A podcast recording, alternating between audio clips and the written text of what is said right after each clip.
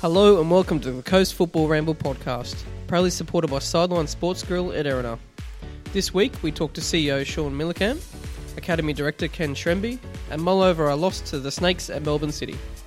I'm Jimmy and I'm joined by Josh and Morrow.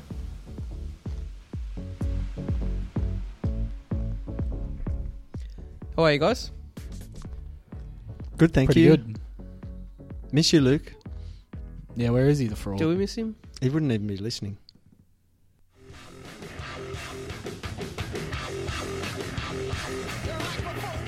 Balls on parade.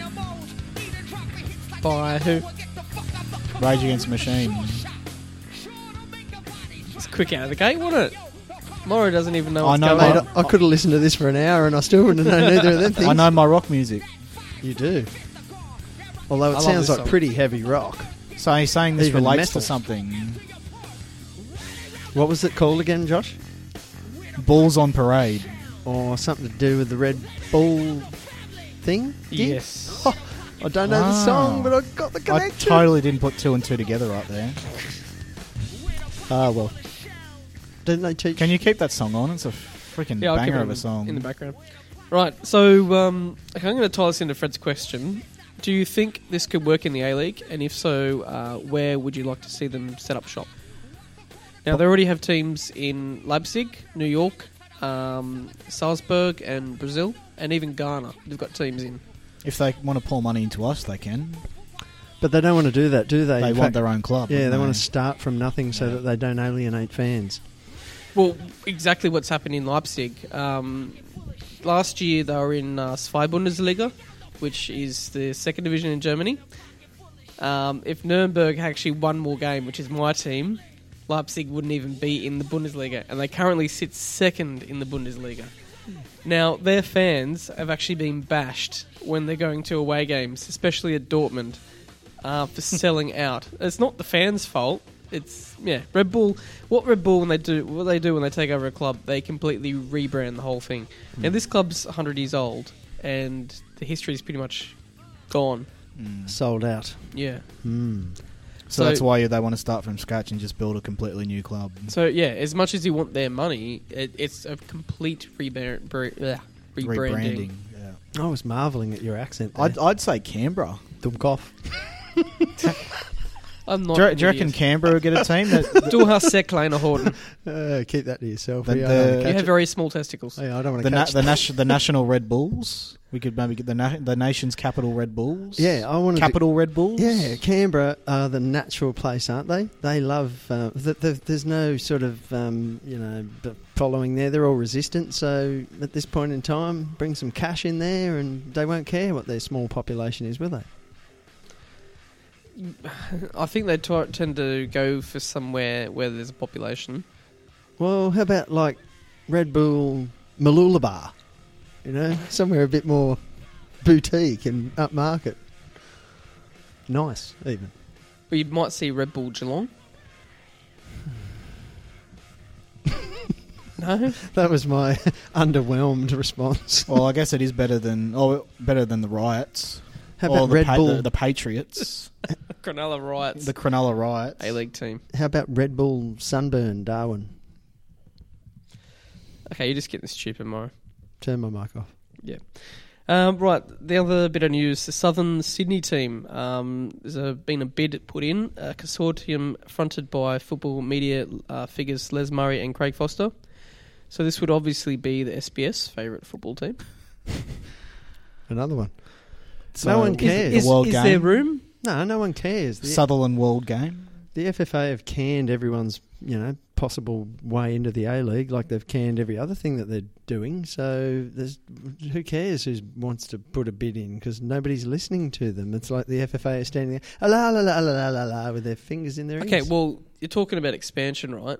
What if um, FFA decide they don't want Wellington anymore? Well, we do need another team That'd be then. a shame for them because I Yeah. like Wellington. Yeah. Got nothing But against haven't them. we All their guaranteed them fans are some cool. more time? Yeah, they got. Uh, they only got a couple more years. Hmm.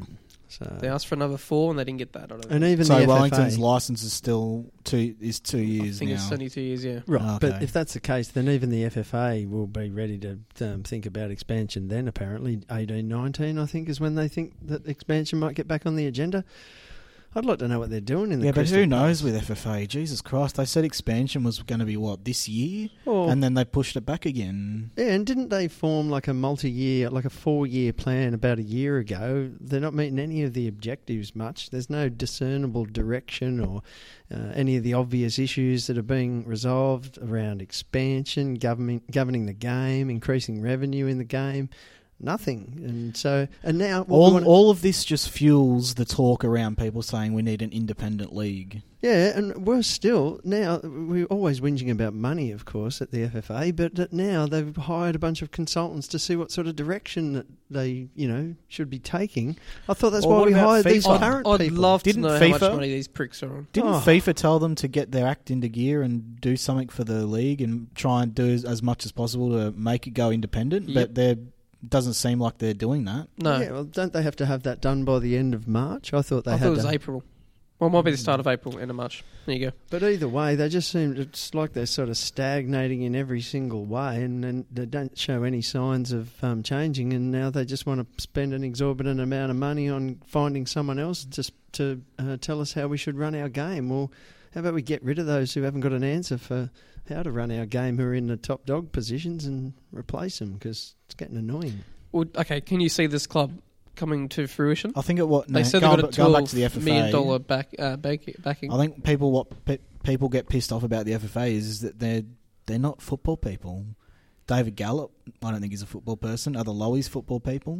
They have to be dragged to understand that, Frank was. that we need. I know, oh yeah, Frank was, but is his son? They have to be Really dragged to person? understanding how football works, how we need international breaks, how we need uh, some extra days for So- teams playing in Asia to return. because of the split kind of round, the split round this weekend, we can have a split round, but they can't do international breaks.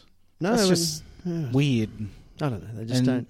They they march to the beat of their own drum, FFA, and a lot of people scratch their heads and think and don't know what they're doing. So I think just got a dartboard with decisions on it and just throw the dart at it. yeah, probably. And then they probably throw darts at like the RBB's heads. Okay, on to reviews. Uh, Sydney, oh, Big Blue to start with. Sydney FC at home against Melbourne victory. Sydney winning that 1 0.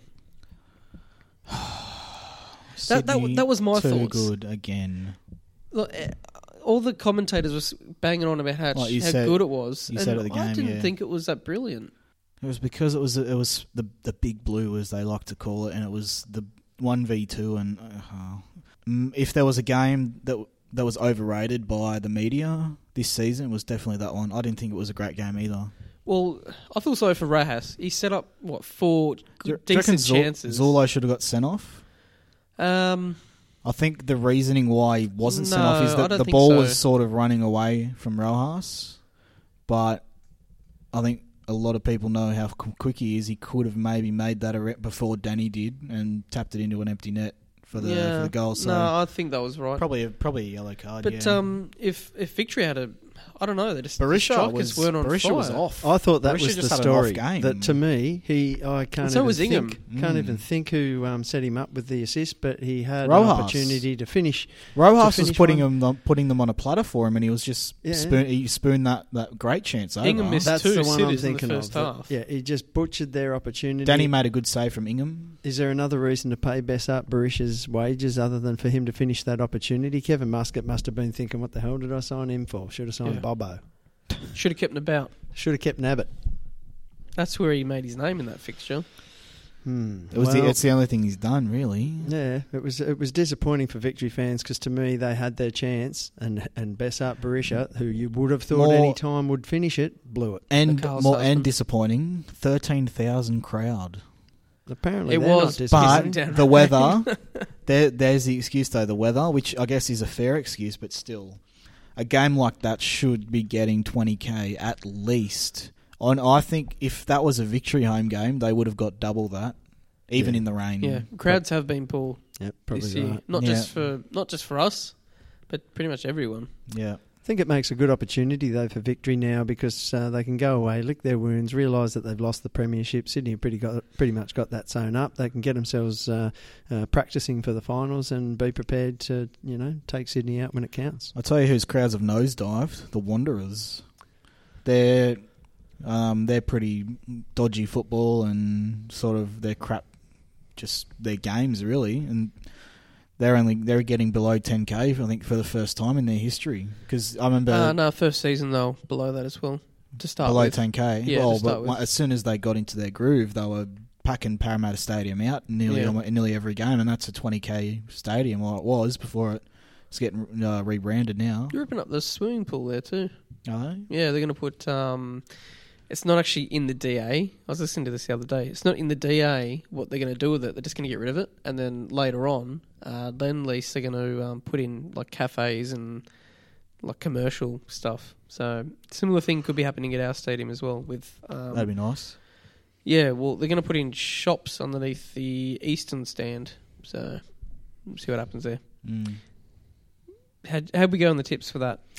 I didn't want to talk about the tips like I did last week. How'd I go? I, t- I, t- I, I, I remember who I remember that I tip. I thought Victory were 'Cause- going to win, but uh, that obviously Because, didn't like I've said previously, I'm I'm pretty much in two tipping comps at the moment, and I can't honestly remember which one I pick on which. Well, in this game we had Jimmy with a draw between Ah, Sydney shit. and Victory. We had Luke with Sydney.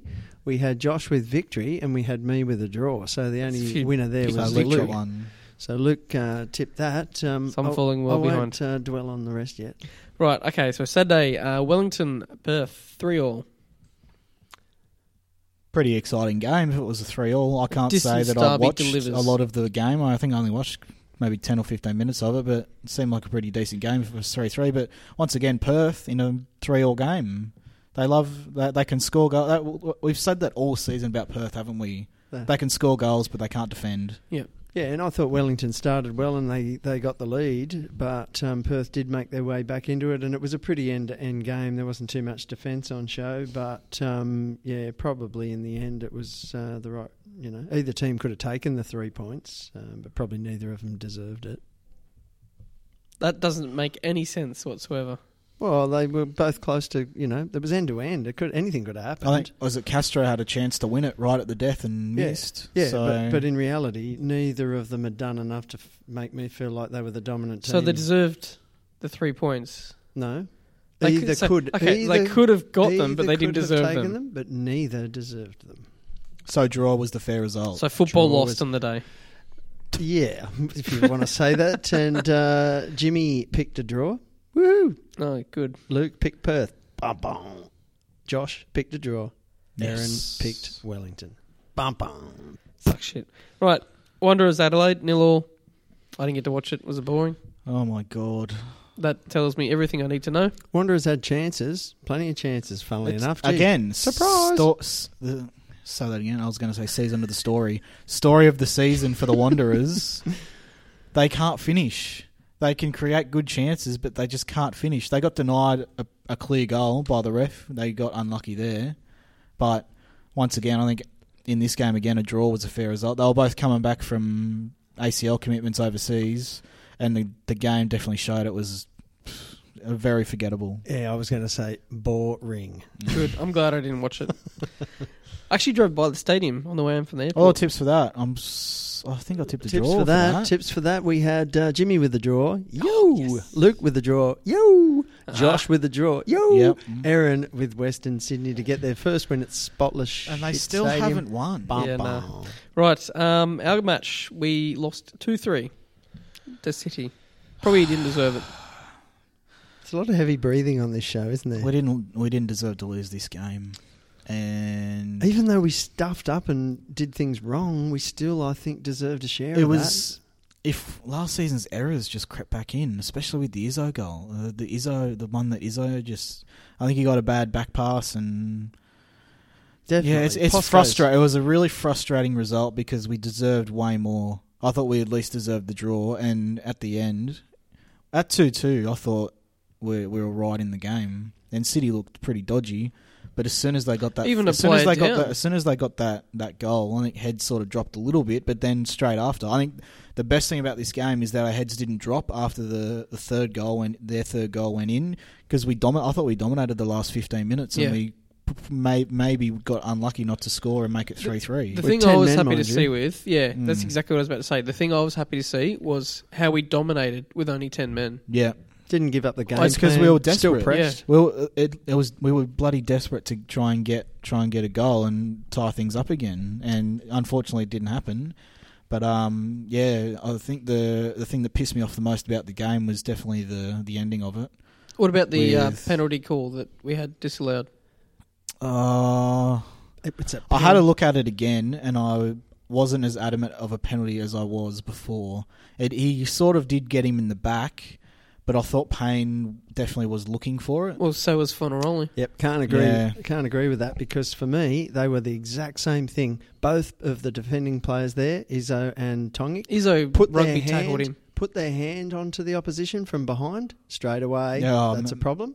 Are you saying they're the same away. situation? Absolutely, oh, both Oh, mate, players, I both players there. moved in front of the defender and took the. Contact. I disagree with that. I disagree totally That's with that. my mate. position on that, it. If one's a pen, the other's a pen.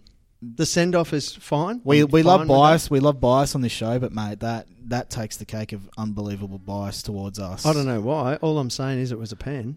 I, There's plenty I of think other it was, people- I, I, think wish it was I a wish pen. I wish the ref did give it because obviously we might have scored off it. But Tongi puts his hand onto Payne and then runs into the back Yeah, of him. okay, it was a penalty, yes, but it's not the same as Izzo's. It's- no it's- way. It's the It- same it's a behaviour. it's a different it's a different It's a- situation. Izzo puts his Izzo hand on hugged him. Fornaroli's shoulder. I agree. But Izzo put his hand on Fornaroli's shoulder. Fornaroli made a bad touch. I can't believe he had to move in front of Izzo. Izzo crashed into him clumsily. and what I can't believe is the ground. why didn't Fornaroli just tap it into an empty net? I, yeah, because his that's what I first touch get. was so bad. Is he that addicted to diving or trying to get it from a get No, it from no. the spot For that me- he was looking for the penalty? For me, his first touch was so bad. Do you he think had no Izzo would have been better off just letting him score? Yes.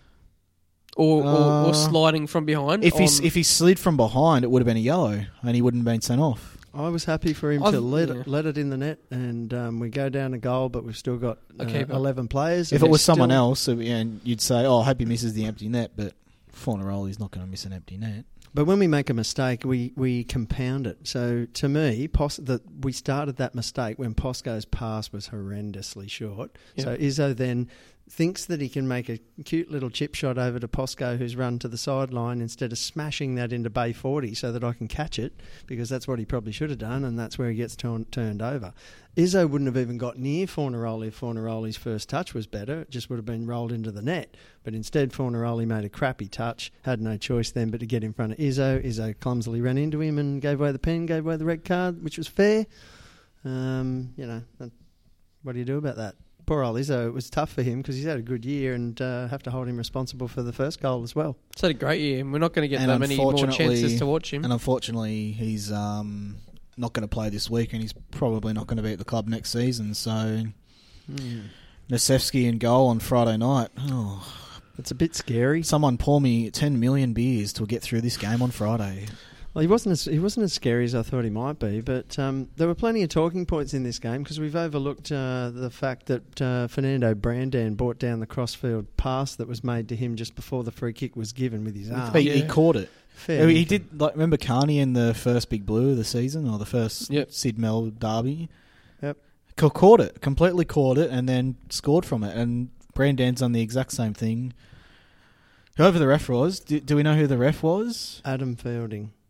Well, he's had another shit We've game. had we've had a terrible run with him. I hear that he's uh, he's refereed six, 16 games and nine of them have included us. Come on, FFA! That's- for God's sake, let him that's referee weird. the Sydney Derby. Give that garbage to someone else for once. Speaking of Sydney, I just thought of a, a tweet that I saw today to show Sydney's dominance. That Sydney have conceded three second half goals this season, two against us. Funnily enough, Wow. The next best is Brisbane with seventeen. well, here comes four and five on Friday night. All right. Josh with the stats. Just Well done, Josh. that- just that was from a that in tweet that I saw earlier today, and I thought, damn, that is a great stat and shows how good Sydney have been, like closing games. And then it comes back to um, comes back to Clarkey being strength and conditioning True. coach, best strength and conditioning coach in Australia by a long way. And Sydney, That's Alwa- not bagging they, out Bryce. They, We love you, always Bryce. they always look fit. Yeah, we love Bryce. Second, he's Bryce is second best. We lo- we all love Clarkey though. But getting back to the horrendous refereeing, it was the handball, it was the lack of a penalty, and towards the end of the game, it was just a complete lack of control of the situations in the game. It led to the whole stink between Fitzy and Galloway. There was a whole heap of time wasting, players diving on top of the ball when it suited their purpose to waste a bit of time. And Oh, you know, the, the, the the the diving, the diving that Melbourne City do is absolutely fucking disgusting. Pardon my language, but effing disgusting the way that they dive. True. And they were doing it late. And but I've just remembered a highlight, which was Neil Kilkenny abusing the crap out of Bruno Fornaroli for having lost the ball, resulting in a free kick, which ended up with Fab scoring the free kick goal, of course. But mate, those, I thought those two were going to punch on on the field. They they basically Kilkenny just seems like a prick. Well, he is, and we would have noticed. I'm sure we all noticed that he was having a running battle with Monty. Did anyone watch the replay and notice that he made a malicious knee-high tackle, studs first, without ever attempting to go for the ball late in the game on Monty? Got a yellow card for it. It should have definitely been a red, absolutely 100% red, because it was malicious. There was intent there, and yet, yep, just a yellow card, and he wanders off, probably abusing Monty See, for being re- soft. Referee performances like that just they just enforce the way that Melbourne City get treated by referees in the FFA. For me, and this was a really entertaining game. With I'm the not. I'm not one for. Con- I'm not. I'm not one for conspiracies. But my god, the bias is so blatant. It's unbelievable. Yeah, no, this couldn't have been conspiracy because it was too bad for that. Although the stink that went on at the end that he failed to sort out, I did think that was a that's little bit. that's the thing about the game. The referee had never had control of the game for the entire 90 minutes. No, and that, and that- the la- the last minute fight that definitely summed that up. And can I just, I'd, I'd love to give a pat on the back to Scotty Galloway and buy him a beer because he was fired the you know what up, Mm. and especially being a former former So player be, of yeah. ours, I really really like that because obviously being a new player at the club, if you're going to do that, it shows you know your heart and spirit and. You want to you want to bleed for the jerseys, and that's obviously all, all fans can ask for. So, and it was well done, Scotty. We love you. It was entertaining because uh, uh, Simon Hill had even done some research, and uh, he did say in the coverage that uh, uh, Nick Fitzgerald might not want to go on with that because uh, Scotty Galloway, as we pointed out a few shows ago, is a former junior Taekwondo champion. So possibly not the best guy to take on on the pitch, but um, eventually they all calmed down and put their handbags away. And that was right on full time as well. Were you disappointed with um, lack of Super Hubert? No. All right, I'll see you guys later. I'm out. Where are you going, Josh? Bloody Super Hubert. Wow. Do- what, what, what was he saying again? No one knows. I don't know. Anyway, Drugs, drugs, drugs. He wasn't saying that. I probably was. uh, final game of the round: Newcastle Jets at home against Brisbane. Brisbane winning that three-one. How'd it go? In the, how'd it go in the tips, jo- uh, Mora? How'd it go in the tips? Um, Jimmy tipped Brisbane. Lovely. The rest of us tipped a draw. Pff, idiots. Just to Oh, just to God, we are recap there, that dumb. means that Right. Jimmy got three, Luke got two, Josh got two, and Aaron got a big fat zero. Um, Jets. They were they they, woeful. they had the halftime lead and they had a man sent off, but then Brisbane came out and showed why they're in the top four, and Jets are struggling to get into the six and overrun them and won three one. Do you think that um, that second yellow was deserved? Yeah, because it was Hoffman, and Hoffman I can't stand. So see you later, champ. But did he kick the ball away? It looked like he was just making a clearance. Do we even know that that's what he got it for, or did he Yeah. get it for the tackle? Because he certainly obstructed the guy, even though the commentators were Yeah, insistent but it, that was that even worth a yellow? Oh, look, if it's in isolation, it probably is. The, the complaint, I think, mostly seems to be that uh, there should be a little bit more latitude on yellow cards after somebody's received one. Well, I think that's bollocks. Yeah, Absolute yellow, a yellow's bollocks. yellow. I hate the way that referees get out there and they're go- they're doing these ones. No one can see me showing the boys three fingers here. You've had three fouls. If you get four, that's it. Well, I don't remember seeing in the rule book that four fouls adds up to a yellow card or any of that bollocks that the refs.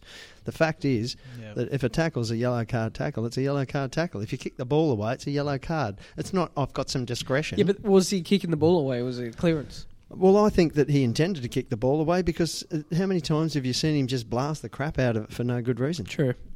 If he wants to get rid of it, It's a good day when the Jets lose. Well, we did enjoy that But part. and lost as It was well, a bit it of a was double. good that they lost because we lost as well, so they didn't get they didn't go even further ahead of us. Yes, but it did. There's no doubt that it affected the game because Brisbane were asleep before that, and um, what was it? Nabbout scored before that. The penalty, yep. Yep, and uh, that was a pen, I think, and uh, so fair enough for that. But definitely after the the card, that was the end of Newcastle, and and um, what a shame, their coach got sent off as well. Oh, total shame. Um, and the only other game I can really mention is the Mariners Academy lost one ni- uh, one three to Marconi. Now we'll mention this a bit later with the the talk with Ken. Um, kind of dominated for most of the game, but um, yeah, I just thought we played pretty well. couldn't put it away. I don't know Yeah. what you blokes were doing because I was there till the 70th minute and then I ran off to do my little l- loose cannon job. And at the 70th minute, I thought, you know, we've we've got, we're going all right here. We've we've got a one all score line. We're playing some good football. We looked like we were dominating all the way through the 60s minutes. Mhm. But then next thing I get into the stadium and at the 75th minute, we've we've um, capitulated there and it didn't re- didn't sort of work out for us. Uh, I wouldn't say capitulate. I think that's a pretty harsh word to use. Well, I'm glad I- to hear I- that. Uh, just a couple of errors. Just a few defensive errors that are not unlike the A League side from last season. Hmm. Stuff like that. Just, a back pass that only went two foot yeah, didn't help, Hmm. And sort of um, foreshadowed yeah. things to come in Yeah, the we main did that. game. We did that later. as Yeah. well. well, it was a shame because uh, we did uh, give uh, Miran Pavlovich a fair hard time about uh, handball in the box. God, he's a flog. he was annoying, but uh, I, I, I, I still, I still can't believe I didn't think of it at the time, but I really should have called him Voldemort. he does have some similarities. He, Yeah. he devastated us Yeah. numerous times. Definite penalty, but um, then we, you know, flogged that one into outer space over Yeah. the goal, and there was nothing. Yeah, I arrived as that pen was taken, so blame me if you want because that was a horrible pen. Think of think Fabio against Sydney. That was what it was. It was launched into orbit. it was. Yes, and we'd been giving the goalkeeper a little bit of a hard time too, so I, I think he appreciated. It. I don't it. think we were. Weren't we? It wasn't a hard time. We're talking about his financial situation, how much money he's on. Did he bring up those subjects? Or No, was we did. No. Yes, and I'm sure we said, um, "Gee, we're pleased that you're getting a good wage where you are." I think that's how Yeah, it well, yeah, that team's on a absolute fortune. That team get some of those players get paid more than some of our players down here in Yeah. the A League squad. Yeah, and the, So- num- the number of A League former A League players in that lot. Yeah. Um, you know, there was a Trianis in there, and they're playing Jasic. against our kids. Rooney, They're, they're playing against Pavlovich. our 18 and 19 year old kids. So, Yeah. pretty tough for them. I guess it's a definitely a learning experience, but it's a long season. NPL season's what 24 games, so one down, 26, I think. One down, 25 to go. So still plenty to go. It was a good sign of things to come. Uh, Pluim Park didn't disappoint. We didn't get fog or freezing cold, but we got rain and wind. I was actually quite cold. Well, it, well, it is. It, it was. It is still March. To be fair, we're only one month out of summer, so it shouldn't be that cold. But there were times when that breeze picked up. You're like, oh, yeah, when you when we're there's some, drenched. there's, there's some signs of June, July, August at Plume. No, but um, yeah, it, I enjoyed it. It was good, to get down there, and uh, everyone should. If you you, if you don't go to business. NPL games at Pluim and you got the chance to, please do because it's really fun and the, the the lads definitely deserve our support. Like if you've only gone to A League games, like would you the quality, qu- the the level of football that we play, I think I think is still pretty decent. Well, the top level of quality in the Premier League would be the bottom level of the A League, yeah, Yep. yeah. Despite what any Belgian person comes over and tells us. It's a good place to visit. Um, you can get some shelter in the grandstand. Not that we did that. No. The food there doesn't cost an arm and a leg and give It's you. Um, generally The, better. the, the, Booze. food, the food. Uh, first of all, the food doesn't doesn't yeah, like you said, isn't overpriced. Second, it's pretty good. Yeah. The chicken burgers there are delish. yeah, so you know it's it's worth it. It's it's yeah. Get down there and enjoy. Chicken, do some- burg- away chicken, trips. chicken burgers and football. What if you more do do you away want? trips, um, you get some interesting food, I bet. kavapis and all sorts of I'd, stuff. I'd love a chavapi. Yeah, I think that's well worth. I- I'm going to have to do an. I haven't Mhm. done any away for NPL or home efforts for me, so time for an away game. I think.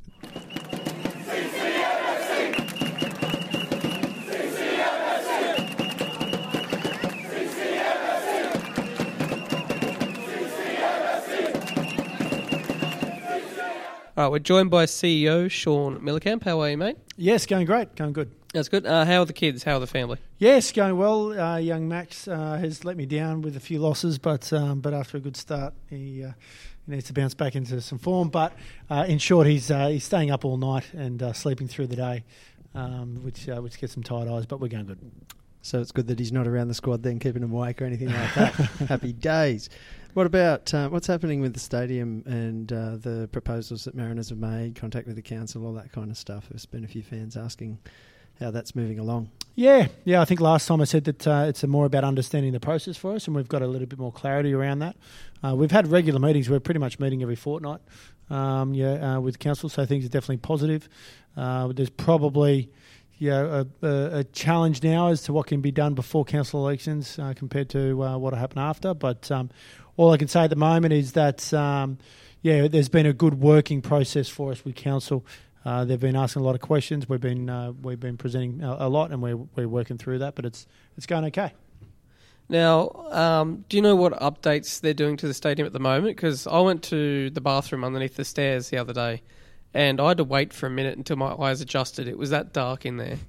Yet Morrow went to another toilet. Yeah, I went to the toilet uh, over on the western side, and for the first time I walked in there, and it uh, didn't stink like pee, and uh, instead it smelt like paint, and it had been painted. I think not just the floor, but also the walls had been painted grey, nice and fresh, and uh, so it's sort of like wow, something actually happened at the stadium. It was Kind of. Yeah, yeah. Well, they they painted through the uh, through the change rooms uh, through the off season that's there, and there's um, uh, there has definitely been a little bit of a maintenance budget that Kath Casey has been um, been working through. Uh, but, but yeah, you are looking at coat, coats of paint.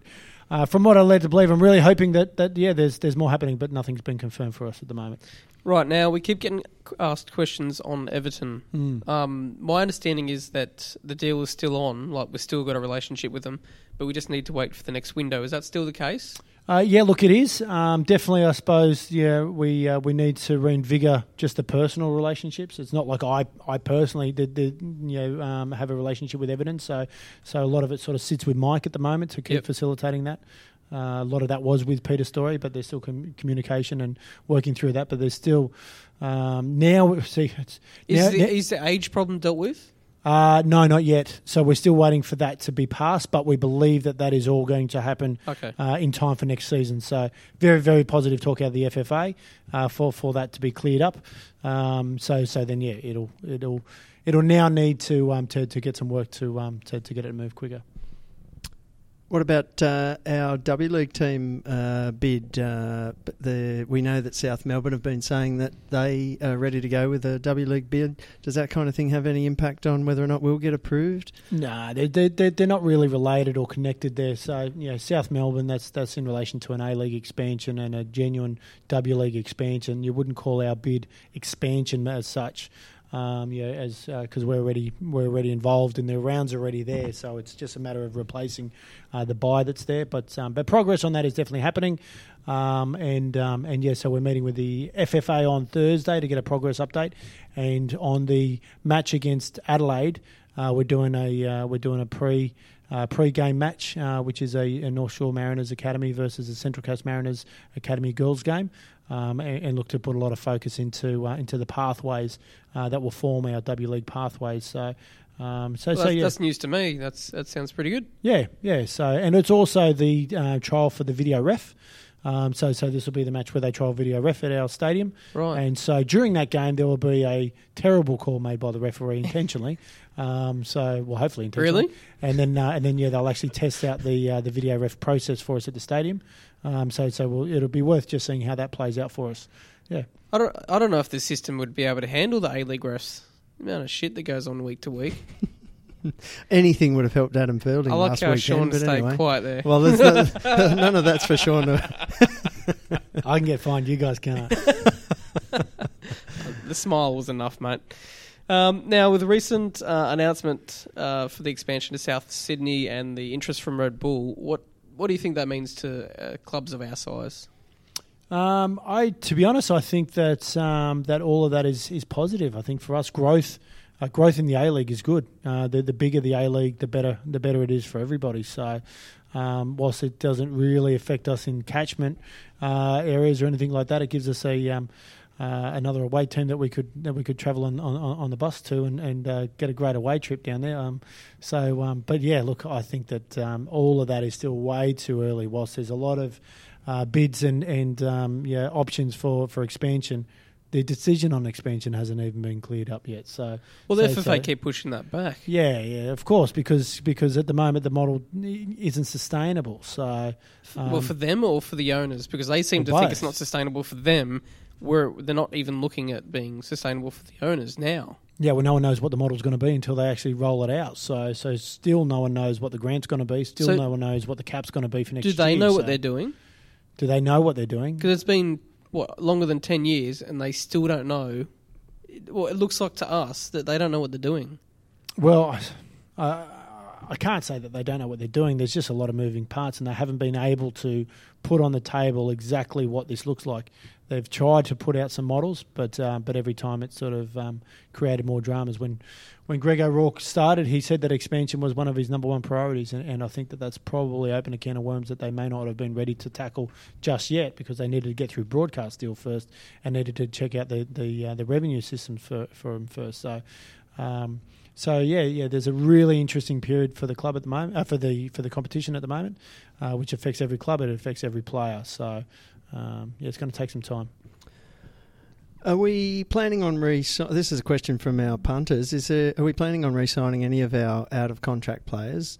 Uh, is it true that one has already signed with another club, and some media are reporting that? And I guess the underlying question for some of them is: Will we have a, um, a more experienced and uh, better rounded squad for next season?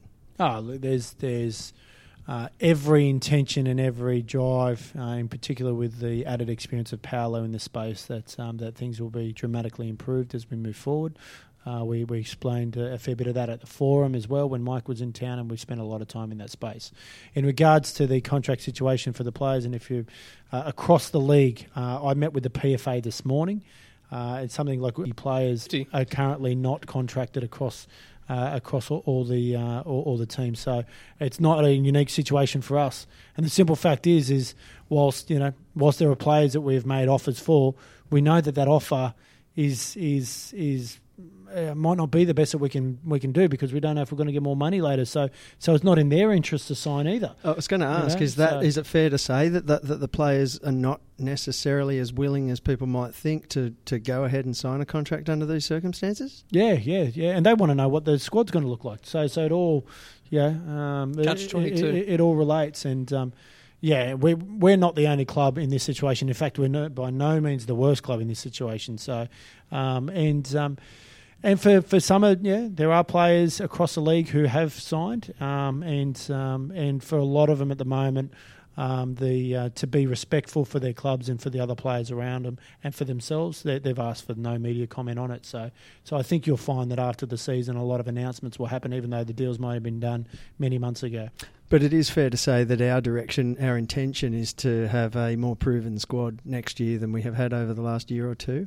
Ah, well, yeah, we, we, we need to improve. Every We- year's got to get better. We've done very well with what we had, especially this year. And Paolo's definitely improved the way that the team plays.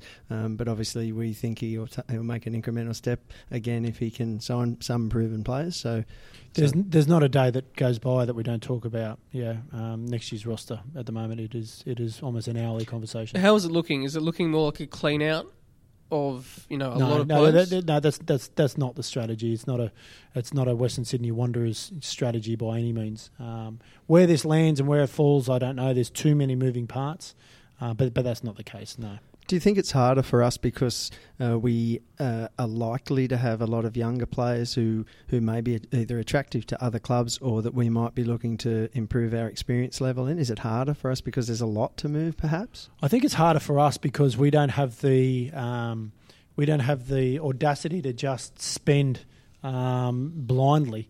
Um, so if if if if we're a bigger club at the moment, you kind of go, you know what, let's just do this and you know, um, let's let's just make the offer and, and if we end up you know over the cap, then we'll move him into a homegrown player allowance or a, you know into a marquee spot, and there's more flexibility for for for, uh, for them around.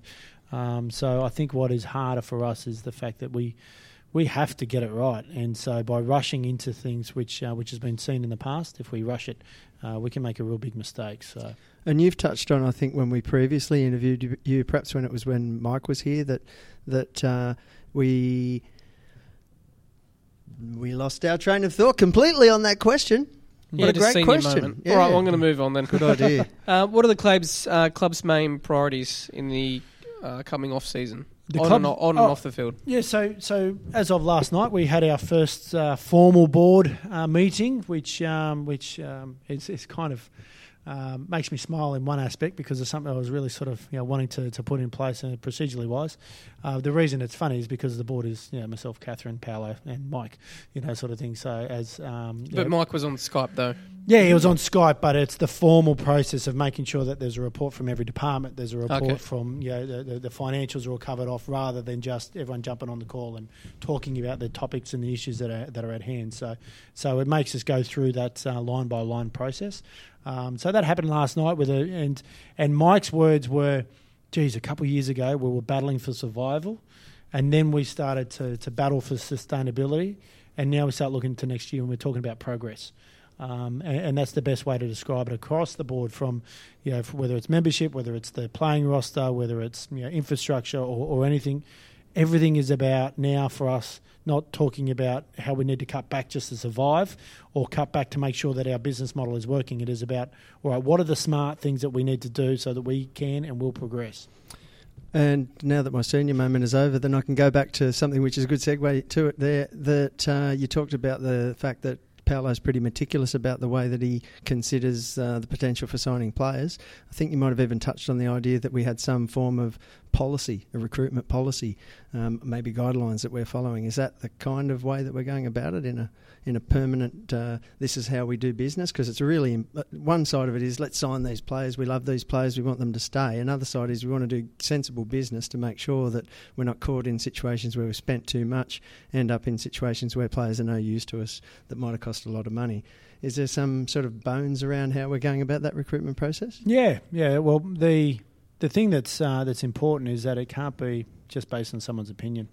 Even though, even though, um, they, uh, apart from the head coach, he's, he's definitely got that capacity, but it shouldn't be about you know, anyone else's opinion. Uh, it should be about actually understanding what are um, what are the reasons to recruit, what are the attributes that we're looking through, and ticking all the boxes, and then uh, you know, and then really going to the marketplace and seeing what else is out there.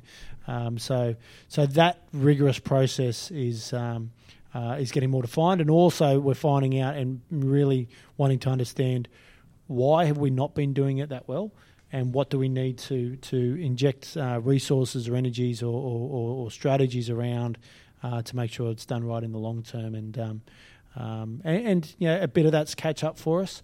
Um, a lot of the other clubs have got that in place, but we've also got the experience and knowledge about how the other clubs have been operating in that. So, um, yeah, yeah, that's With the the F three derby a couple of weeks ago, it was on a Sunday afternoon. What are the chances of getting at least one of those games on a Saturday night next season? Yeah, look, I think it's growing. I think it's important that um, what we saw at the last derby is the Mariners got behind it, but the Jet supporters didn't get behind it. Um, the, the crowd figure um, didn't grow on their numbers, which um, which we needed to.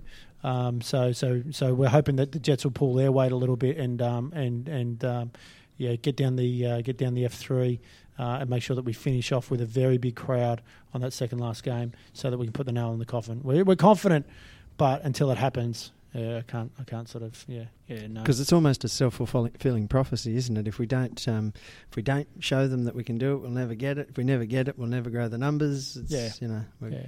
But the good thing is, is you know, Laurie and I speak, uh, speak, uh, we speak straight away, yeah, as to how many members came, yeah, uh, how many use their membership, how many purchase tickets, um, yeah, and, and what that looks like, and, and Do you know what those numbers were? Sorry. yeah, so we're looking about. Um, so the first game there was about uh, 900 from memory that used the membership passes, and about sort of 300 or so sales on top of that for about 1200. Whereas the second game there was less members but more tickets. So I think there was about 700 members, yeah, and about 500 ticket sales that sort of come in. So I think the total Okay. crowd was around the same. What we did notice is that the second one was a lot more condensed. Um, so the Yeah. first one everyone was split spread out across the three bays, whereas this one everyone sort of sort of packed into the to that and and uh, and undercover at the top. So um, so then there's a number straight away for the Jets fans to to hear. Well, well, we can bring 1,200 up there. You know, have, have you got the capacity to, to, to, to bring you know more than that down for us? And um, No. Well, well, I dare say we hope that they will, though. That's what we want. Yeah, whilst whilst you, Yeah, yeah, but we want to shit on them at the same time. well, if we get to shit on more of them, then isn't that better? Are we putting a uh, champions uh, banner, like a sign up? Oh, like we they got did it. to We, us? we, we noticed that. We noticed that. Um, yeah, so I'm sure that there will be reciprocal. Yeah. Um, Uh, for moment. listeners that don't know, they decided to put up a uh, Champions 2008 sign over our bay. So um, I'm sure we're going to return fire with that. they got a bit of track record for this kind of thing. Were you there when they had the Westpac helicopter land with their trophy? No, it was um, before we had won remember. ours, and they uh, bought the Westpac, Westpac helicopter in, and uh, their A League trophy was on it, and they took it out of the. It was miles after they'd won it and so forth. It was clearly aimed at us, nothing else. Yeah, I don't need- remember that We need a bit of payback. Were you there? I would have been there. I don't remember it though. Oh, yeah, I- I'm surprised you don't. Pre-game, this happened, of course, but the the helicopter actually landed on the pitch, and the A League trophy came out of it. Jerks, Boo. absolute We jerks. didn't like it at all. I was there when they decided to throw cans over at us and spit at us. Which that was every time. Yeah. anyway, all right. Um, pretty sure that. Right. Is there anything you want to talk? Oh, here we go. I forgot. This uh, Friday night, you've decided to release a work pass. Yes, so um, so we're going to close the office and tell all the staff to um, Bugger off. uh, to bugger off and uh, and go to the game. And of course, we're putting a call out to um, to every boss to um, uh, let their yeah. Uh, we know that they're uh, important staff members, but they're also important fans for us. And I keep hearing about how good the away trip used to be down at Sydney.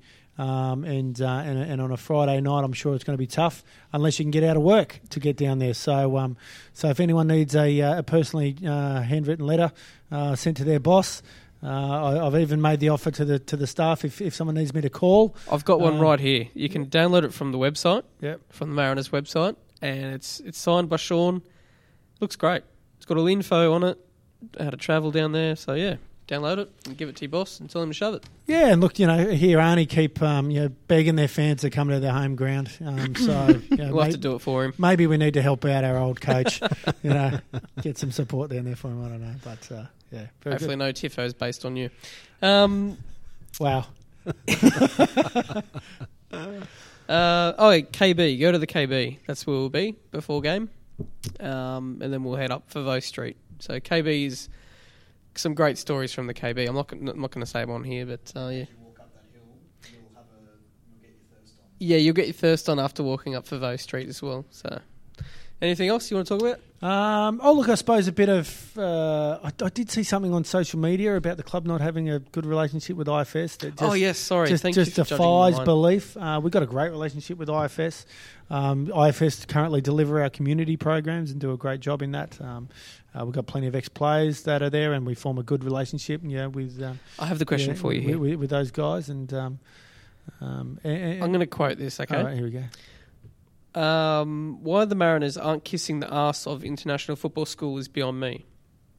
Uh, they have already made a nursery if they embrace it, but they don't. They should send players up there ev- every week for an hour or two and give the kids something to aspire to. But there's very little, if any, interaction, and nearly 400 kids plus their families have no extra reason to go to games. Two years back, the kids were given tickets to every game, and I don't think it happens now. I do stand uh, to be corrected if I'm wrong, but I'm uh, almost certain. if local kids were, want to play for their local club when they grow up, then that gets them keen to go, and the families end up tagging along as well. Yeah, uh, look, I, I think that um, yeah, the, the words stand to be corrected there. Um, so it sort of uh, can be nice and easy. I'll let uh, um, I'll, I'll let anyone who, who sort of knows um, the situation there you know, speak uh, in there also. But uh, if you look behind our goals, there's um, there's a there's an obvious sign there that uh, that's about international football school. Uh, I've got a great relationship with Paul Chapman personally. Um, if it wasn't for international football school, Trent Buhagiar, uh, his career wouldn't be as accelerated as what it was, and that's that's because of the good relationships that's there. Um, yeah, could we have more player appearances down there? Absolutely, but we could always have more player appearances anywhere. Uh, I, I, don't don't deny that. Uh, there is a ticket, um, yeah, relationship and offer that's there. We're going to review it for next year as well. So.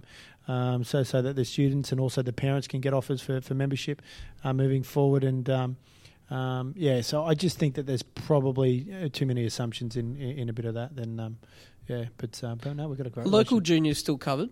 To do they still get free tickets? Um, so there's the My Club membership. So for fifteen dollars, you, you you get the full season. So and that and that's um, and That's such good value. the, and the reason that that works better than a free ticket is free tickets aren't are just they they they they're not regarded. They just get end up in draws and and, Yeah. and you don't know who they are and it doesn't really work. Um, so, but um, but as soon as there's a little bit of skin in the game, the the uh, the the attendance rate goes through the roof.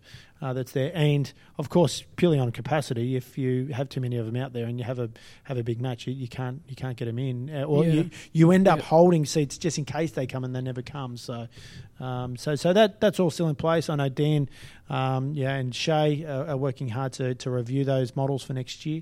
Um, and this is where we sort of talk about progress. What, what are the right things for our membership department to continue to, to grow? We want to make sure we, um, you know, we, we head towards and, and, and overpass seven thousand members next year, and um, and with uh, with some good uh, roster signs, I- I, I think there's no reason why that won't happen. So yeah, You got anything you want to ask? Fishing talk? He doesn't fish. No, no.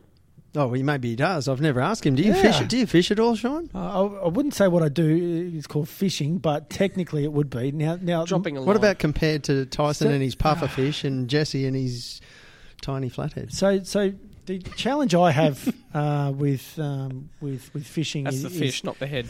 is uh, is the kids. So the fishing experience Oh, for me has um, has three little toddlers coming along who are very very passionate fishers. I'll bet. Um, who are an absolute. If you ever had three kids and you're trying to, yeah, cast and recast, and then you look over and all of a sudden there's a bird's nest at one of them, and you just want to throttle these bloody things.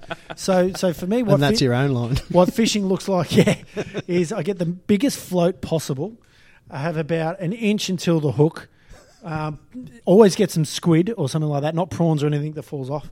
And then we cast it out as far as we can. And then I tell the kids not to touch it. And uh, and there's no chance of catching any fish, but they love it. And, um, and You could uh, use lures. so I You could lose- You don't, need, that. you don't need to rebait then. Or you could use mullet fillet. That's that stays on the hook remarkably Yeah, well. That's yeah. a bit like um like uh, your uh, squid. So yeah, that'd be worth a go. Well, one of the kids likes the likes the lure, and he because he thinks he's catching a fish, but it's generally, um, yeah, it's the lure, and uh, the other was want the live stuff, and um, You have to get a diver out there. Hook the. yeah. So, but uh, but under um, um, the uh, under, under the bridge at uh, St Hubert's Island is is, is the favourite spot for the It's a good to go spot fish. to go Yeah, there. I've caught a big flatty there. Yeah, Yeah, yeah. yeah. Keep going. Yeah. So anyway, There you go. Enough All of right. my fishing talk. Yeah, enough. All right. Well, thank you for joining us. Cheers, gents. Thank you very much. Leave you to it. See. Thanks, Sean. Bye. Ciao.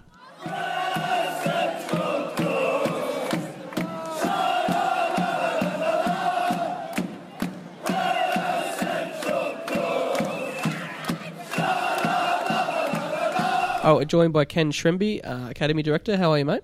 Well, thank you. That's good.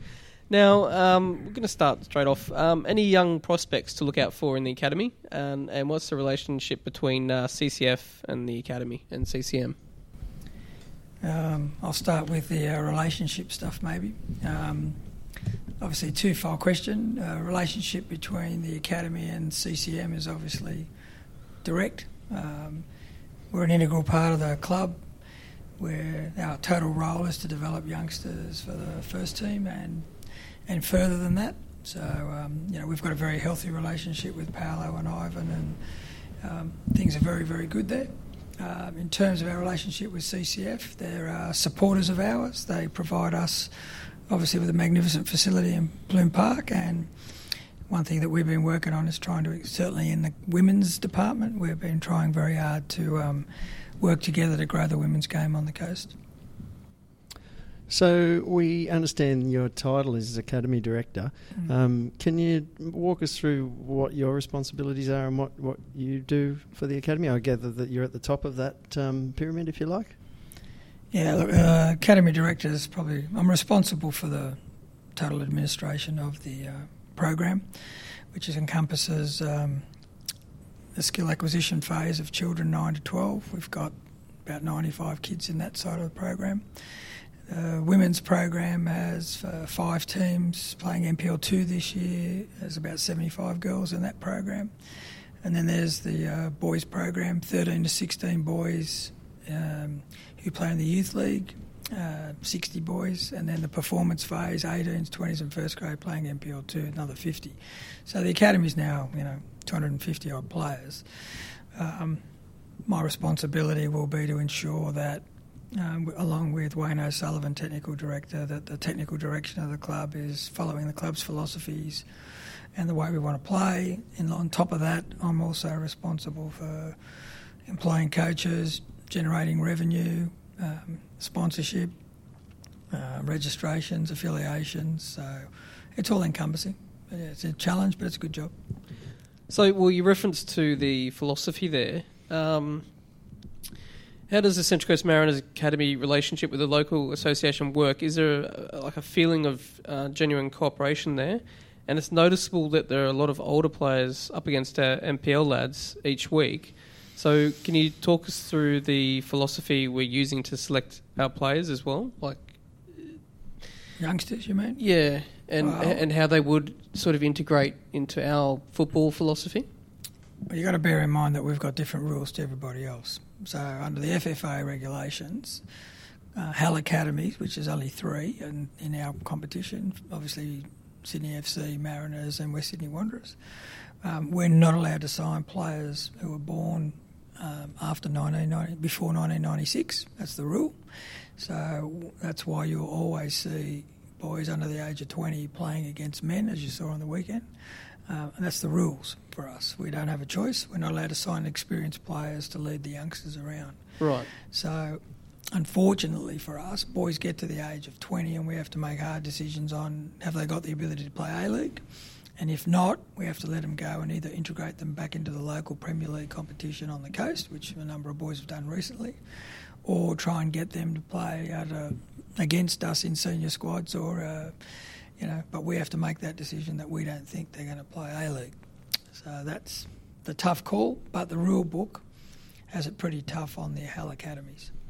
So there's not even any spots for any older players to come back and play in that, is there? no, zero. So we're allowed to have three boys uh, who are born in between the age of 20 and 23. Yep. However, we've elected to have three boys who are 20 who played with us last year. So those three boys are Stevie White, who's the captain, Yep. a local boy, um, Shelford Diaz, and the third one is Reese Pappas. So those three boys we've kept on board because they're fairly close to the first team.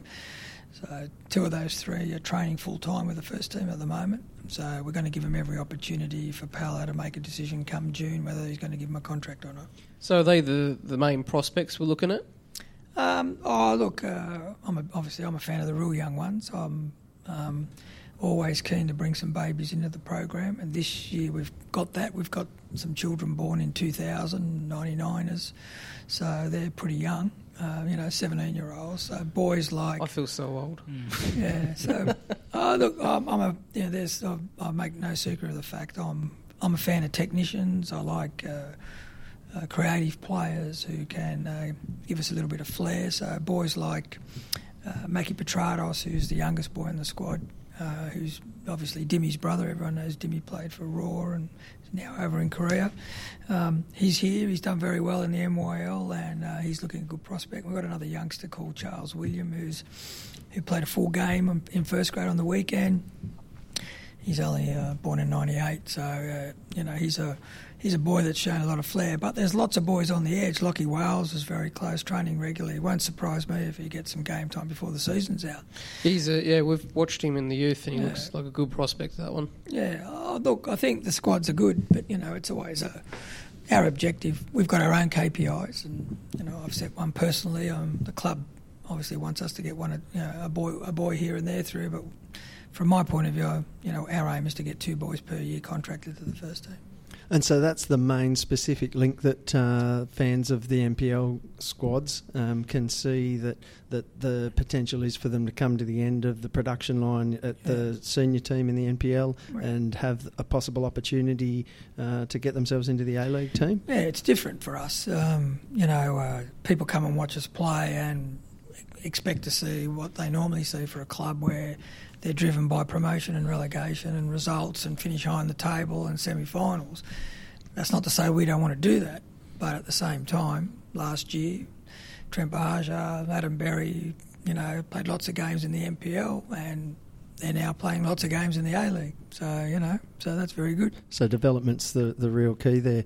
And it's noticeable to me that primarily the the squad for the NPL is guys who played in the NYL during that season. Yeah. So so that's a part of the plan, I imagine. That, Oh, it works that way. We we sign boys for 12 months. Um, those boys um, start their term with us in about October.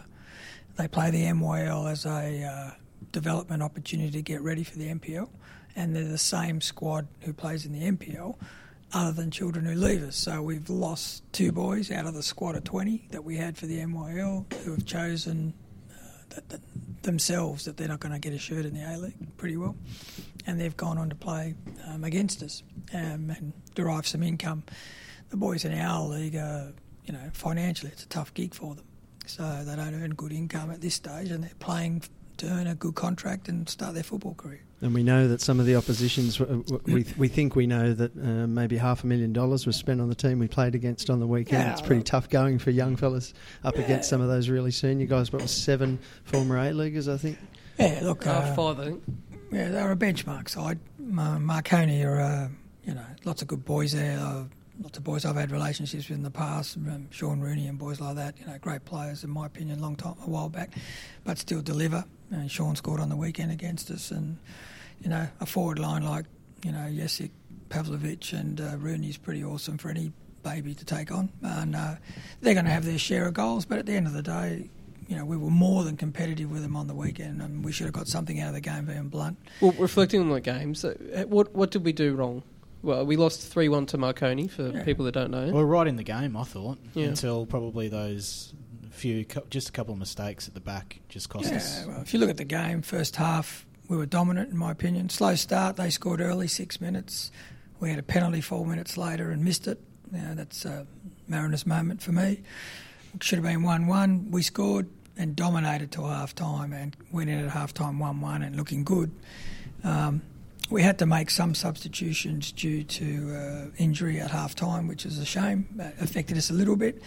And uh, at 75 minutes, uh, another bad error, a defensive error, um, put the game on a plate. And they scored in the 90th minute when we went to a back three, chasing the game, trying to get to two. I'm not not concerned about that Yeah. component, but you know, um, Marconi clearly agreed with us. Thought we were probably deserving of at least a draw on the day. And normally, if that had happened, everyone would have said, "Well, that's a good result." But three-one says, "Oh, you got touched up," but did, but we didn't. But we just got to move on this week and do better. You know, last week it was our Achilles heel. We were dominant in games, played the best football, didn't get the results because we don't know how to win a game in the last 15, 20 minutes. And that's a hard thing to teach youngsters who haven't played a lot of game time. And we think that uh, uh, philosophy-wise, that's important, and it's good for our younger players to get an opportunity to go up against these senior players because Mm. they're strong, um, they've got experience, and, and, and that's a real positive, or is that a negative? Oh, no, I think, look, it, yeah, there's a lot of debate about that, but I think it's a good thing. Oh, you know, the FFA are adamant that um, the A League sides will participate against men um, so that the boys get 40 weeks a year of football, that they get every opportunity to experience the harder and more strenuous and gets them ready. And I think if you talk to the lads who have been with us, now they'll find that it's in, um, you know, if you have a chat to Trent, I would say to you, he would say that his time with us was extremely valuable now. When they're with us, they might not see that, but once they get to the uh, total professional environment, they know that it puts them in good stead. Do you think Trent was sort of like the, the template of how the academy guys can sort of break into the A League side? Yeah, I think it's, but I think clubs have to have the facility, uh, philosophy to play youngsters, you know, um, and our club will always have that. Yep. I don't think we'll ever be um, as financial as uh, some maybe the big three A League clubs, and as a consequence of that, you won't. You have to play the youngsters to give them an opportunity, and then hopefully, you know, um, buy and sell in the marketplace. So you want to find your next Matty Ryan and Yep. put him overseas and help fund the whole system. Um, do you share your thoughts with Paul Okon in regards to the Y League, the Youth League? Yeah, Paul and I talk. Paul has a, you know, we talk regularly, so we're probably talking. I mean, like his his comments about that, you know, it's a bit of a Mickey Mouse Cup, and it's kind of pointless.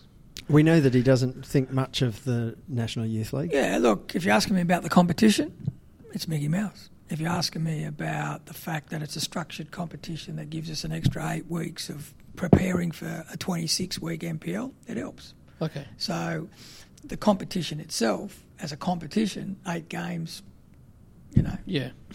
you hardly get going, do you? You know what I mean? So, from a com- like as a competition, it doesn't mean anything to win the NYL, but as a competition, getting you ready for NPL, It's, like a, the existing preseason cup used to be for the A League. it's it, you know if you use it for the right purpose, it'll be very good grounding, identifying your players, strengths, weaknesses, preparation for NPL and how are the practicalities? Uh, we think that the the Mariners' philosophy, if you like, um, is a sort of a um, known thing and a top-down perhaps approach where uh, the Mariners want to play a particular style of game. And Mm. how practical is it, uh, sort of trickling that down through each of the levels, through the NYL into the NPL, and even down as far as as far as the SAP? Uh, well, you won't get to SAP. You get to th- philosophically, you might get to the 13s. Um, below that, it's all about having fun, playing more games, lots of time on the pitch. So there's no playing style model for babies in, in reality. But uh, down to 13, yes, we do. Um, the kids working hard at it at the moment. We've got a way we want to play. Um, they're all working on the press. They're all working on what we do with seven and eleven and our and our positional players. So they're all learning that. If you go and speak to the under 13s, they'll tell you what we're working on and understand what the ones are doing. You know, and that's I think that's important. I think you know, irrespective of who our first team coach, irrespective of who our NPL coaches are and academy directors and technical, the club has to have its playing style model and philosophy and have it forever.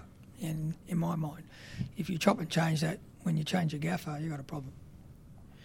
Do you think that the the national team should uh, have this approach as well, and work downwards? Oh, that's a good question. Because you look at you look at the um, the Bundesliga, and when um, I think it was Germany got knocked out of the Euros back in the the nineties, I think it was, the um, DFB contacted all the clubs and said, "Look, we don't care if you win or not. We don't care how you go in the Champions League. We don't care your own individual battles. You need to try and set up this. You need to try and play this way." And so, for a good decade there, it seemed like every single uh, Bundesliga club played a certain way, which then led to the national team becoming the success that they are. Well, well, I think everybody. Well, I won't say everybody. I'll say all the A League academies are following the FFA curriculum and playing style model. Yep. Right. So we we do that. Um, the first team do it. The national team does it. So we're playing in line with the curriculum, and we teach the curriculum, and we're religious about that.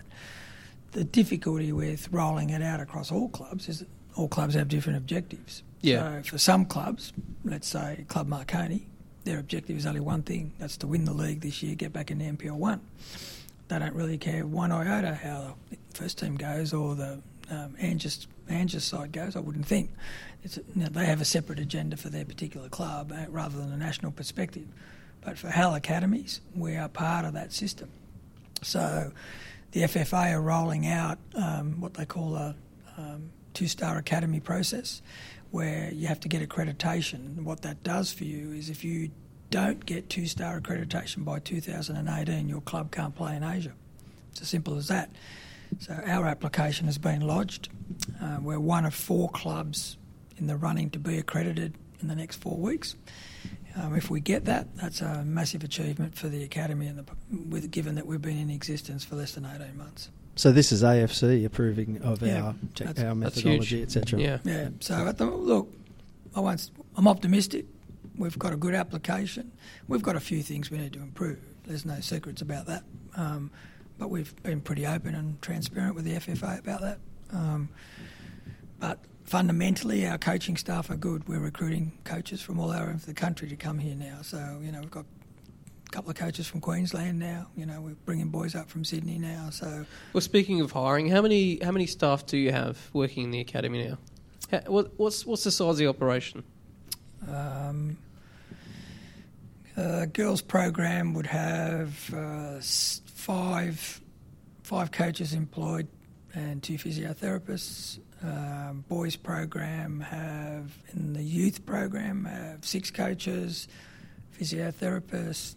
Um senior boys have four coaches, two physios, and strength and conditioning coach.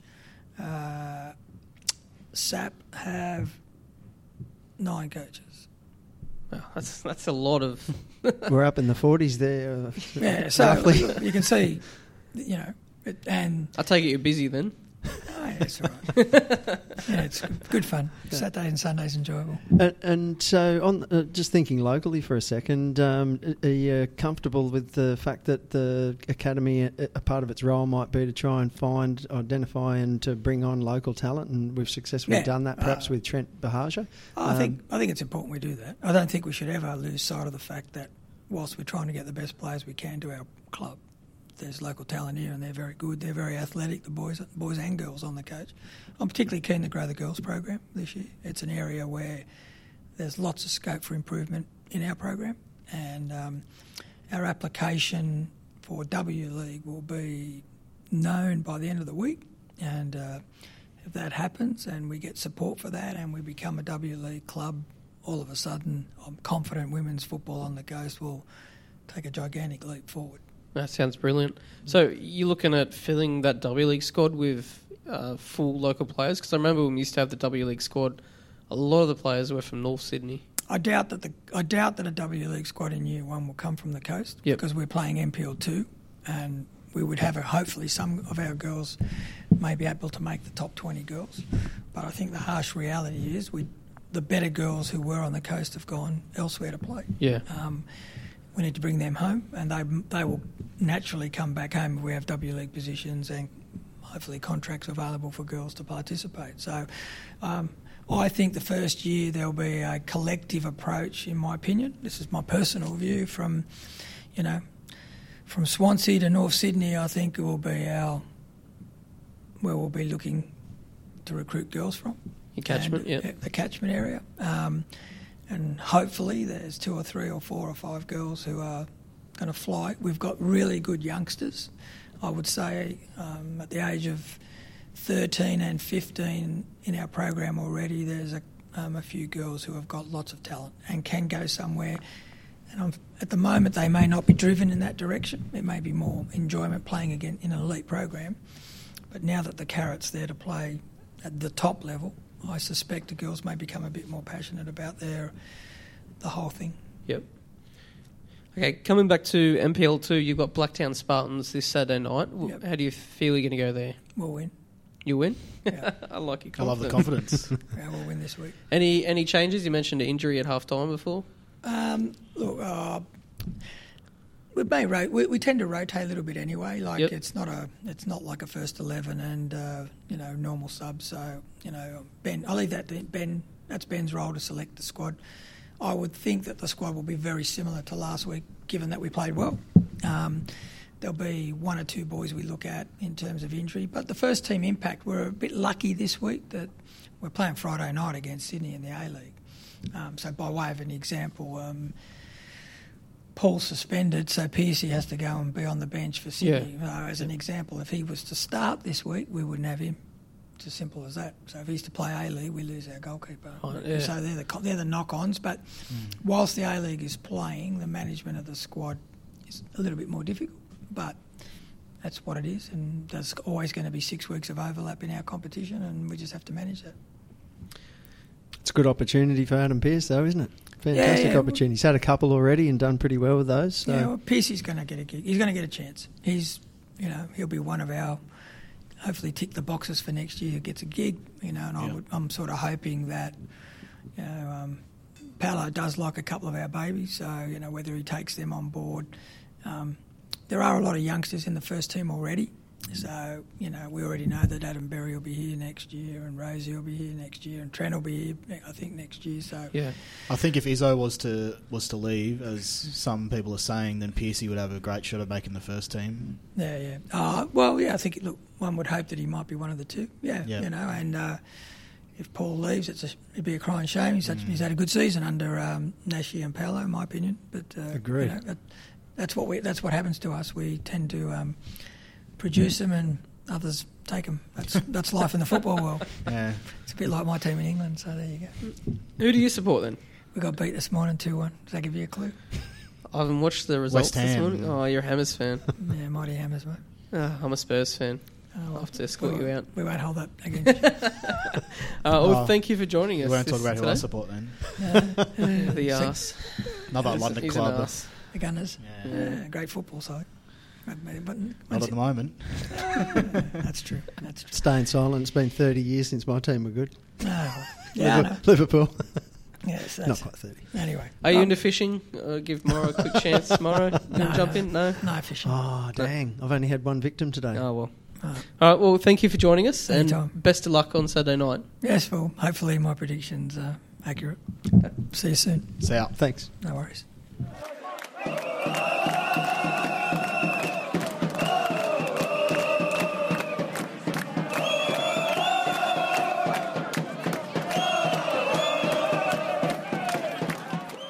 Right. Um, previews. Why not? Previews. I'll just get me scrolls out. Right. Rolling the um, scrolls. for some reason, we've got a. Um, okay, I'm going to say it now. We're not here next week. We're having a break. Um, Everyone's just started doing, started dancing around their living rooms or their bedrooms. because this round is uh, split over two weekends, we're going to have a little break in between. So the first game is our game in Sydney at 7:50. So first of all, we've got a night game. Second of all, a free to air game. Wow. Yeah, I, I can't remember the last time that happened. When was the last time we played on a Friday night? long time. It feels like it was a long time. Probably be a long time trying before to- the next one. We don't a quick, get a quick look at. Um, this is our first Friday night game of the season, Hmm. and our last game against Victory away is also Friday night. So we are, we'll have two Friday night games in twenty-seven rounds. They'll both be maulings. Hmm. Yeah, and it's And the only reason we're in them is because of the opposition. Yep. We can Yeah. attract a Yep. TV audience. yeah. This is an can't attract a crowd, incredibly tough assignment for us, though. E- the the toughest toughest game we'll have in a while. Even though they're only the almost invincibles. Yes, almost invincible. That's all we have. Solid bants on their one loss, and we've lost like thirteen. It's the best we've got, you know. To become the best, though, you got to play the best. And after they won o- over victory last weekend, then clearly they are the best. So hopefully we can. Oh, they're you by far the like. It, we all hate Sydney, but well, a great football side, and their foreigners are really firing. I think I'd say, like, like we said, I think we said it last week. You'd put maybe Ninkovic, Rojas, Castro, top three players in the league, and then it's just daylight to the neck to the rest. And I think Ninkovic. Um, and Bobo also. Bobo, I think he's he's sort of adjusted to the league now, and he's scoring goals. And Holosko, yeah, Holosko, Ninkovic, Brosque there as well. Great, great forward line, great midfield with O'Neill and Brillante, and then again Walker in the back, Denny in goals. It's just a all that the reason why they've gone so well for me is just they're solid all over the park. There's no real weaknesses that they have, yeah, and so it's going to be extremely tough for us to break them down. We need some of them to have a bit of an off day. We need to have our best day. We need them and to we- really like just underestimate us. Yeah, and we need to not make any of those mistakes that have been hurting us because I tell you, there are moments in some of our games where we are, you know, playing, Playing some, well. some Mm. top quality football, and then we make a silly mistake. And How do you think um, missing Izzo is going to affect us? Like, it's not just the keeper; it's like the back four. Uh, talk to Izzo as well. So you're looking at a back five there. We're missing key player. Well, Mm. we haven't seen enough of Ivan really to know, but it feels like he's not as good at um, playing with his feet, playing out from the back as Izzo has been. es- es- and Ivan, Ivan against his former team as well, where he was number two. He was number two at Sydney for three, four seasons in a row. And remember how uh, what was it a throw in that he didn't clear? We threw it to him, Oh, we couldn't clear it. He clumsily. Just I think that might have been his last Wait, game. let's not shit on him Please first. don't do- Let's give him a chance, eh? Please no, don't do that. I'm- no, I'm- I'm- he started. He observation. started against Wellington away, and what was it like New Plymouth or something? New, Oh, yeah. New Plymouth, No, that is true. He did. and that was the game that Leah scored an absolute bomb that no keeper in the world was saving, and then he hasn't played since. So.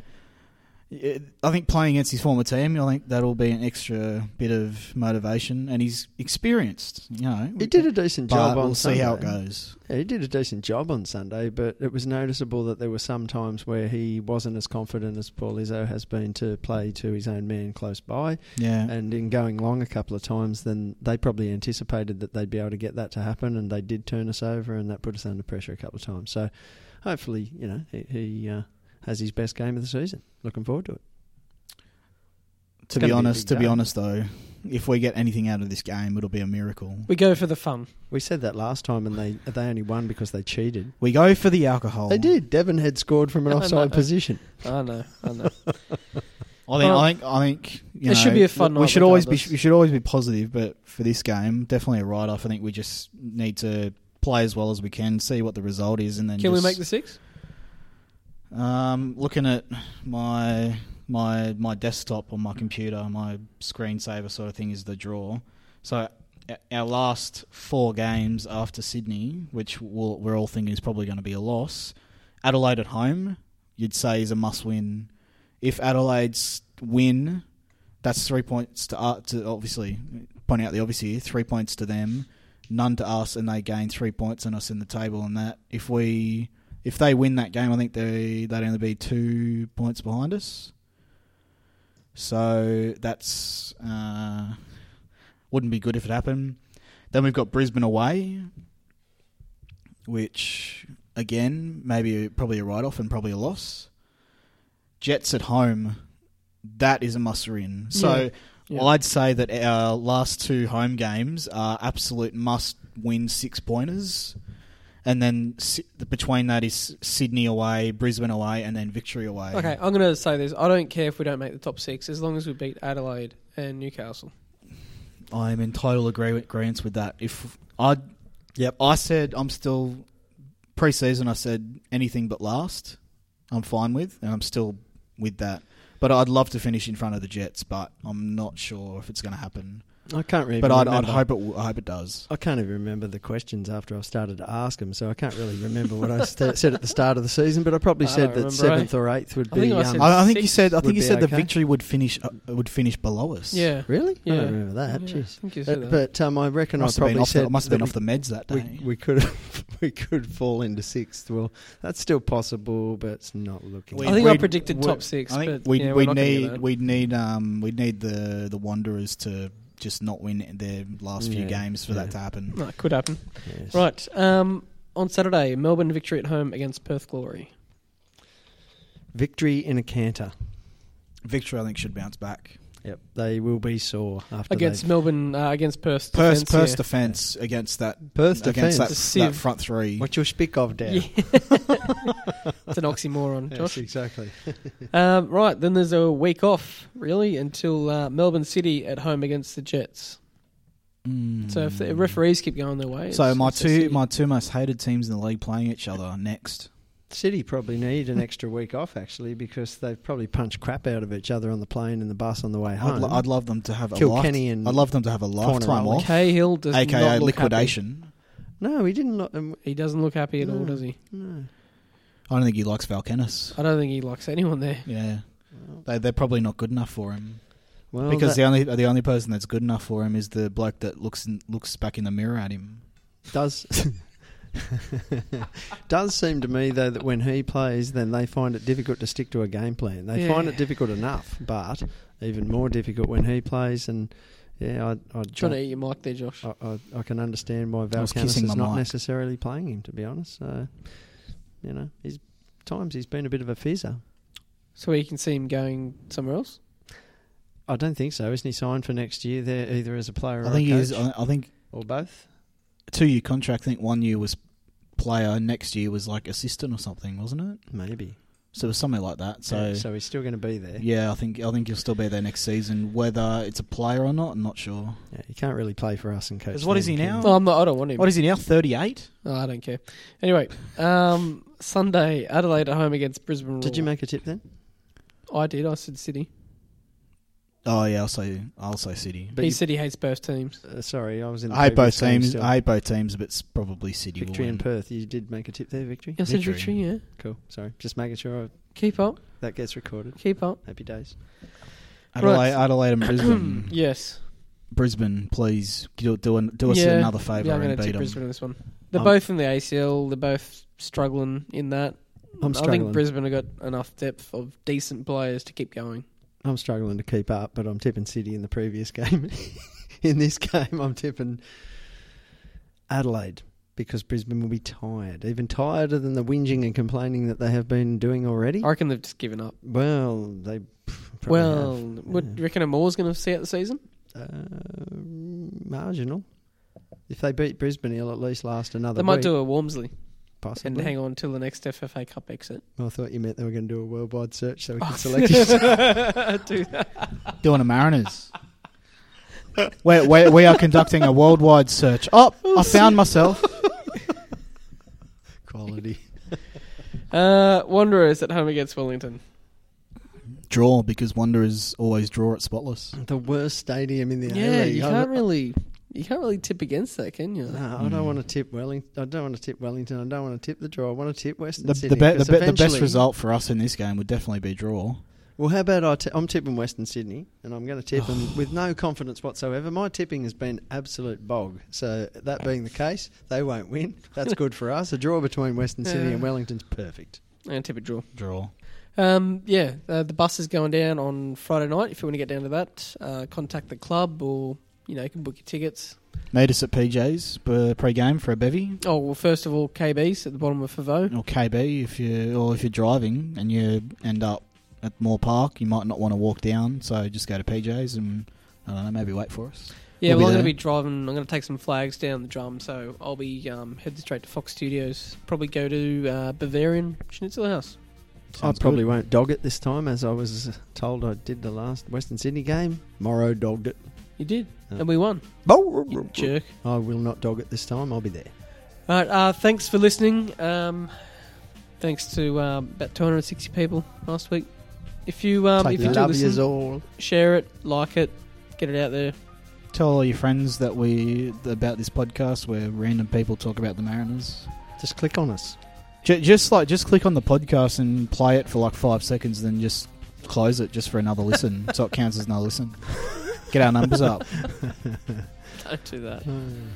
Um, we in the coming weeks we should have Hot Show on. So um, Forward to that. he's going to be talking about Seattle, Talking about, come on, Seattle. and Yeah. that's it. We want that. That's just, all right. just Seattle stuff. So we'll, we'll just talk That's about all right. Seattle and MLS, and yeah, if you, if we go "Eh, and the Mariners, beep Who? beep Hang on. beep. It's all right. No problem. So if you've got any questions for Hutch, um, send them in. Um, you know, we, we love feedback here. So if you've got any uh, feedback for us, if you, there's more things you want to hear about, just um, If either you, uh, contact us on Facebook If you want to send me hate mail, go to my Twitter. or contact I'm us on Twitter it. Yeah, or on the um, CCM fans forum. That's a, that's a good place where I, I go back there and um, answer some questions that people send us. So yeah, it's pretty good.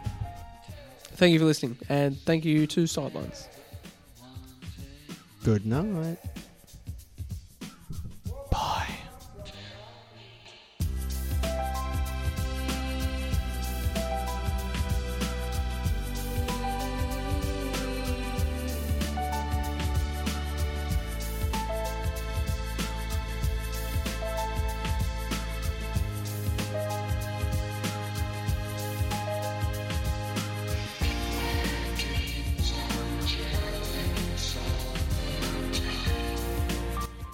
He won't. He won't even be listening. can't stop talking. I'm trying He to do won't. shit at the same time. I'm good. No, I'm looking at the Oh, screen. my What's God. going on with the screen? It's not recording. recording. Why is it so? Oh, compressed. yeah, it's compressed as. Oh, there we go. Oh, Jimmy, you're confusing us. you See, know. this We're is simple thi- people. see, this is how we, we we would have no idea what to do with if Jimmy didn't record and edit this. Absolutely none. We'd have a cord and a plug and a socket, and we'd probably- be going. Does we'd that probably- one go in there? We'd probably somehow manage to like try and burn the bloody center of excellence down. Sorry, Mike. You can build a new one, can't you? Incompetent recording people. right, Anyway, we're going to do the walkout song. Good. I won't look at the iPad.